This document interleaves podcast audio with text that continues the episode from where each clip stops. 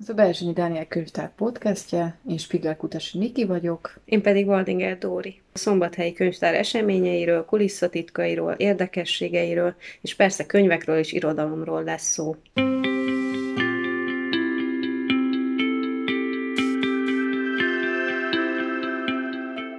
A mai epizódban, ami egyben a legelső adásunk, a jövő héten kezdődő második könyvtári könyvásár és civil workshop rendezvény sorozatunkról lesz szó. Ugye ez a könyvtári könyvvásár és civil workshop már tavalyi évben is megrendezésre került. Tulajdonképpen az volt a célunk, hogy a kortárs irodalom népszerűsítése mellett egy kicsit rendhagyó módon a, karácsony, a karácsonyi könyvvásárlásnak tulajdonképpen a könyvtár terein belül adjunk helyet. Ugye ez egy teljesen új innováció volt, jól értesültünk és utána néztünk, valószínűleg nálunk volt itt egyébként az országos szinten is először ilyen, és emellett persze még az is nagyon fontos célunk volt, hogy kicsit építsük a, a közösséget, tehát kicsit erősítsük a közösségeket, és ennek érdekében olyan írókat hívtunk el, mint például Nyári Krisztián, de vendégünk volt mellette Hevesi Judit költő is, Endre Judit is, illetve könyves szakemberek beszélgettek tulajdonképpen a Magyarországi könyvpiacnak a helyzetéről, égető és fontos kérdésekről. Egy kicsit a kulisszatitkokba avatták be a, a hallgatóságot, hogy, hogy mi is van a kiadói élet mögött, mi hogyan is éli egy szerkesztőség az életét. Aztán szó volt még a mesék erejéről, a mesepszichológiát, a meseterápia területeit jártuk körül, tényleg olyan meseterapeuták, biblioterapeuták bevonásával, akik már avatottak ebben a témában. Hát az idei programsorozatnál meg egy picit próbálunk törekedni a változatosságra, és hát a fiatalabb generációkat is szeretnénk megszólítani, és nagyon örülök annak, hogy az idei évtől már, ugye tavalyi évben Dóri egy kicsit ugye ilyen szárnyszegett madárként volt, ilyen váltott üzemmódban, mert ugye ő pont akkor ment egy képzésre Kecskemétre, és hát nem tudta magát annyira belevetni a dolgokba, viszont idéntől teljesen teljesen egyenrangú partnerként szervezzük már a rendezvényt, és bele is vitte a kreativitását és az ő érdeklődési területét, és ebben a, ebben a kis témában, hogy hát a fiatalabb generációk megérintése, ebben, ebben elkezdtünk ötletelni, és hát így született meg a rendezvény sorozatnak egy ilyen beszélgetés, amiről mond is el, légy szíves, hogy mi lesz ez, és miről fog szólni. Ez az olvasás népszerűsítés másként, ami jövő héten, kedden, 26-án fog kezdődni. 5 órakor lesz az ünnepélyes megnyitója magának az egész programsorozatnak, és akkor utána egyből kezdjük a beszélgetést. Ahogy Niki mondta, én leszek ott, illetve Kocsis Marcel pedagógus, és Vince Bence, aki az F21 online újságnak az egyik alapító tagja, jelenleg pedagógus képzését végzi. Sokféle témát fogunk érinteni, már csak amiatt is, hogy eléggé különbözőek a tapasztalataink. Én főleg a könyvekről, könyves blogokról, podcastokról, Instagramról fogok beszélni, persze mindezt a könyv és az olvasás népszerűsítés vonatkozásában. Marcel már mint gyakorló pedagógus fog mesélni, illetve a, a ő is nagyon ott van a kulturális életben, úgyhogy sok személyes élményt és gondolatot fog hozni. Ugyanígy Bence is, aki újságíró is, illetve a Kámi 8 ág művészeti tábornak az alapítója és szervezője. Szívesen vesszük majd, majd, hogyha a közönség is részt vesz a beszélgetésünkben, majd felhívjuk a figyelmet, hogy nyugodtan bele lehet kérdezni, bele lehet szólni, és akkor egy még színesebb beszélgetés fog kikerekedni ebből az egészből. A fiatalokat megszólítottuk azzal is, hogy Szendrői Csabát hívtuk el a következő napra, vagyis szerdán, november 27-én. Az Elefánt énekese lesz a vendégünk, annak kapcsán, hogy idén jelent meg a Szkolár kiadónál az első verses kötete, a Mintha muszáj lenne. Boros Ferenc kollégánk fog beszélgetni vele, aki már egyszer meghívta a bájolóba, ami nagy tömegeket vonzott, ekkor is már érintették a versírást, a dalszövegírást, most pedig csak erre fognak koncentrálni, de a zenét sem hagyjuk ki erről az estről, mert Tóth András fogja gitáron kísérni a verseket, illetve Csabát. Igen, és azért azt még tegyük hozzá, hogy tulajdonképpen azért egy meglévő igényre reagálunk. Tehát azért nagyon sok szólnak a diskurzusok róla, hogy mert a fiatalok nem járnak könyvtárban, nem olvasnak, és azért mi ennek az ellenkezőjét tapasztaljuk. Igen, mert a, ahogy körülnézünk mondjuk egy nap, a legszínesebb, vagy hát minden korosztályból látunk olvasókat. Gyerekeket persze, akiket hoznak mondjuk óvodás csoportként, vagy iskolás csoportként, de tanítás után ugyanúgy jönnek a fiatalok, akár házit írnak, akár romantikus regényt keresnek, vagy ifjúsági regényt, és többször lehet látni, hogy így barát, barátnők, barátok jönnek hozzánk. Úgyhogy ez egy aktív kikapcsolódás számukra, hogy bejönnek hozzánk és mi igyekszünk is bent tartani őket. Aztán a rendezvény sorozat folytatódik a héten. November 28-án a kedvenc, kedvenc irodalom történészünk Fűszva Balázs fog beszélgetni.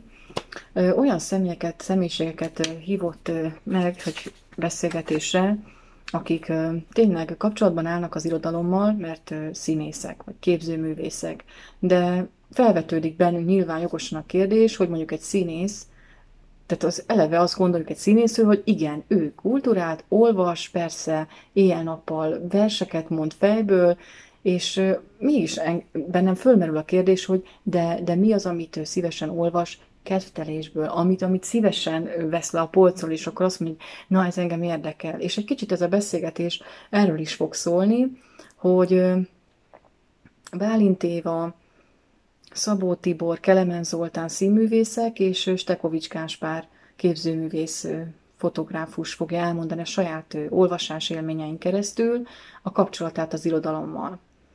És egy kicsit ezzel is közelebb hozva a kortárs irodalmat, és csak egy rövid beharangozásként, hogy milyen íróknak a munkásságáról és életéről, meg hát a műveikről lesz szó.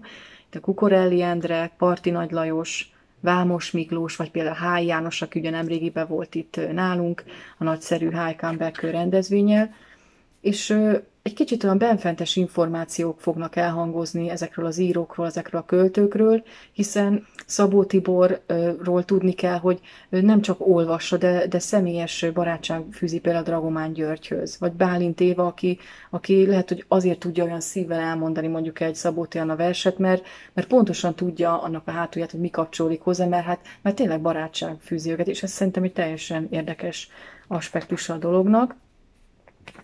És akkor még egy rendezvényünk lesz, ami meg lezárná ezt az egész könyvtári könyvását, ez pedig Dragomán György és Szabó Annának az irodalmi estje. Hát ez meg megint azért érdekes, mert hát a kapott műsorközlés alapján arról fog szólni az ő rendezvényük, hogy tulajdonképpen nem csak magáról az irodalomról beszélnek, ami őket ő összeköti, hanem hát ez egy mégis egy, egy, egy kapcsolat, egy házas pár ők, most már 30 éve, vannak gyerekeik is, és egy kicsit azt is megmutatják a backstage-ét ennek a kapcsolatnak gyakorlatilag, hogy, hogy mi zajlik el mögött, hogy amellett, hogy tényleg együttés és külön is vannak, tehát néha külön utaznak, mert mondjuk elszólítja őket a munka, vagy, vagy éppen mind a kettőn egyszerre alkotnak valamit, tehát egyikük mondjuk egy regényt ír, a másik meg verset, de, de mégis hogyan tudják összehangolni az idejüket, és hát tényleg ilyen benfentes trükkökbe, tippekbe avatják be az érdeklődőket. Úgyhogy ez is, erre is mindenkit nagy szeretettel várnánk. A rendezvények mellett a könyvtár nyitvatartás idejében könyvek árusítására kerül sor. És most ebbe is egy picit próbáltunk újítani, hogy a rendezvényeket direkt úgy hangoltuk össze, vagy úgy hoztuk össze, hogy amik ott elhangoznak könyvek, amikiketről beszélünk írók, azoknak az alkotásait meg lehessen vásárolni lent a, a könyvvásárban. Ebben nagyon nagy partnerünk nekünk a Líra könyvesbolt, aki a Líra kiadói csoporthoz tartozó kiadóknak a, karácsonyi kínálatával fogja várni a vásárlókat, akciókkal, kedvezményekkel, és mi erre egy ilyen nagyon jó kis projektet fűzünk fel, ez meg a könyves tombola. A Líra mellett a helyi kiadók közül a BKL, a Magyar Nyugat és a Szülőföld kínálatából is tudnak majd böngészni az érdeklődők, és ahogy mondtuk, vagy említettük, újításként bevezetjük idén azt, hogy könyvtombolát fogunk sorsolni, vagyis minden vásárló 2000 forint feletti vásárlási érték után kap egy tombola szelvényt, amit majd egy értékes könyvcsomagra válthat be, hogyha őt sorsoljuk ki. A sorsolást pedig Facebookon fogjuk élő bejelentkezésben közvetíteni, és a megadott elérhetőségen pedig értesítjük majd a nyerteseket. Több könyvcsomagot is össze tudunk állítani, ebben pedig a Libri könyvesbolt volt segítségünkre. Extra info, vagy extra ilyen ajánlat, hogy dedikált könyveket is elrejt, elrejtünk majd ezekben a csomagokban. Itt számítani lehet Dragomán György aláírásával, illetve Szabó T. Anna aláírásával ellátott kötetekre, és Szendrői Csabát is megpróbáljuk rávenni egy aláírásra. Nem, nem, nem volt könnyű most a kötetnek a beszerzése sem egyébként, egy rendkívül értékes nyeremény lesz, ugyanis most, hogy a rendezvényre szerettünk volna könyveket rendelni, gyakorlatilag azzal a tényel kellett szembesülnünk, hogy, hogy úgy tűnik, hogy új kiadását kell, hogy megélje ez a kötet, mert jelenleg az országban rendkívül alacsony a rendelkezésre álló példányszám. Ez csak egy olyan plusz érdekesség. És akkor hát gyakorlatilag még egy kicsit arról szeretnénk beszélni, hogy ugye nagyon jó mottót kapott idén ez a könyvvásár, nincs karácsony könyv nélkül, hogy mit is jelent ez, vagy mit is gondolunk mi mögé. Szerintem mind a ketten mondjuk el, hogy mit, és akkor így reméljük, hogy ez is egy gondolatébresztő lesz a hallgatóságunkban. Én azt gondolom erről, hogy tulajdonképpen van egy, van egy nagyon jó hagyomány. Amikor jön a karácsony, akkor mindig mindenki ajándékot oszt, és akkor ezzel örvendezteti meg a szeretteit. Az utóbbi időben meg lehet figyelni, hogy erre nagyon jól reagál a, a, a fogyasztói társadalom, tehát gyakorlatilag amit bedobnak trendként, arra különféle akciók alakulnak ki, vagy terveznek, és tényleg így rápörgetik a népeket, és mindenki azt a terméket akarja. De én nekem az a tapasztalatom, hogy ezek az ajándéktrendek gyakorlatilag a karácsonyi vacsora után, ugye évféltában ez a nagy lufi, ami teljesen fölpumpálódik arra, ez így kipukkan, és akkor így gyakorlatilag karácsony másod, harmadnapjára teljesen természetes, hogy az az eszköz, amit megkaptunk, az a miénk, és így el is felejtünk hozzá érzelmeket társítani. Pedig az érzelem alapú dolgok szerintem sokkal tartósabbak és aktívabban részt vesznek a további életünkbe, és, és pont ezt gondolom egy könyvről, hogyha én egy könyvet ajándékozok, akkor, az jó esetben még nem csak a gyerekem, hanem esetleg az ő gyereke, az ő gyereke, tehát több generáción keresztül mehet. Én nagyon szeretem azt, amikor megtalálom mondjuk anyukám könyvét, benne egy préselt virágot, egy ott felejtett vonatjegyet, és akkor egyszer elindul az embernek a gondolata, hogy Jézusom, hogy akkor mi lehetett, akkor utazott esetleg, és ennél fontosabb nincs, ezzel nem hiszem, hogy bármilyen eszköz fel tudja venni a versenyt, úgyhogy én azt gondolom, hogy ezt érdemes ezt a hagyományt úgy melegen tartani, meg tényleg ne szégyenkezzen senki az, hogy na, mert csak egy könyvet adok karácsonyra. Szerintem annál jobb nincs. Igen. Bár mi ugye elfogultak vagyunk, mert mi mindig igen. örülünk a könyveknek. Na igen.